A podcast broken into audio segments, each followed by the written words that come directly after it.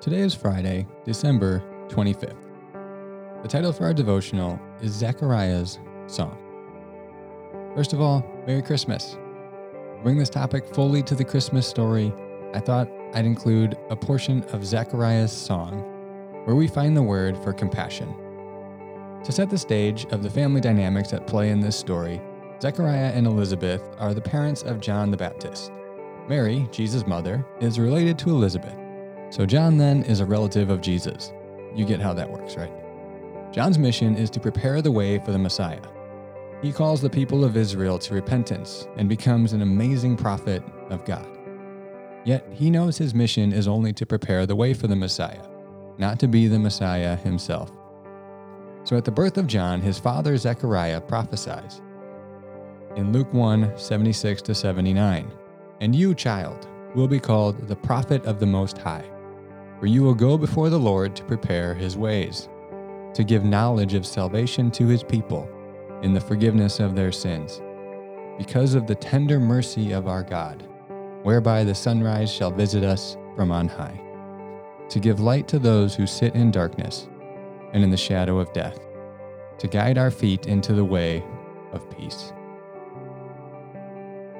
This text is full of wonderful statements of Jesus' mission for the purposes of the study today, let's focus in on verse 48, which again says, Because of the tender mercy of our God, whereby the sunrise shall visit us from on high. The word tender mercy is our word for compassion. This verse makes clear that the tender mercy, the compassion, the affection of God is at the heart of the incarnation. It is the very reason that Jesus came into the world. John 3:16 speaks to this idea as well. It says, "For God so loved the world that he gave his one and only son."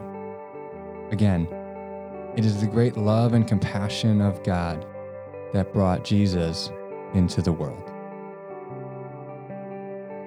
Today, for additional content, I wanted to include the song Joy to the World. But I watched a bunch of YouTube videos and looked for a version that I liked, and I didn't find any.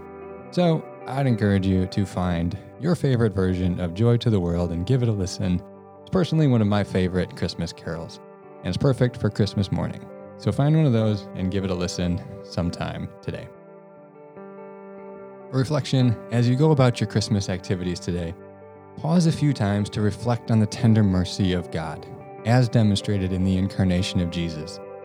Consider how the gift of Jesus, freely given to the world, demonstrates the glorious truth that God deeply cares for you.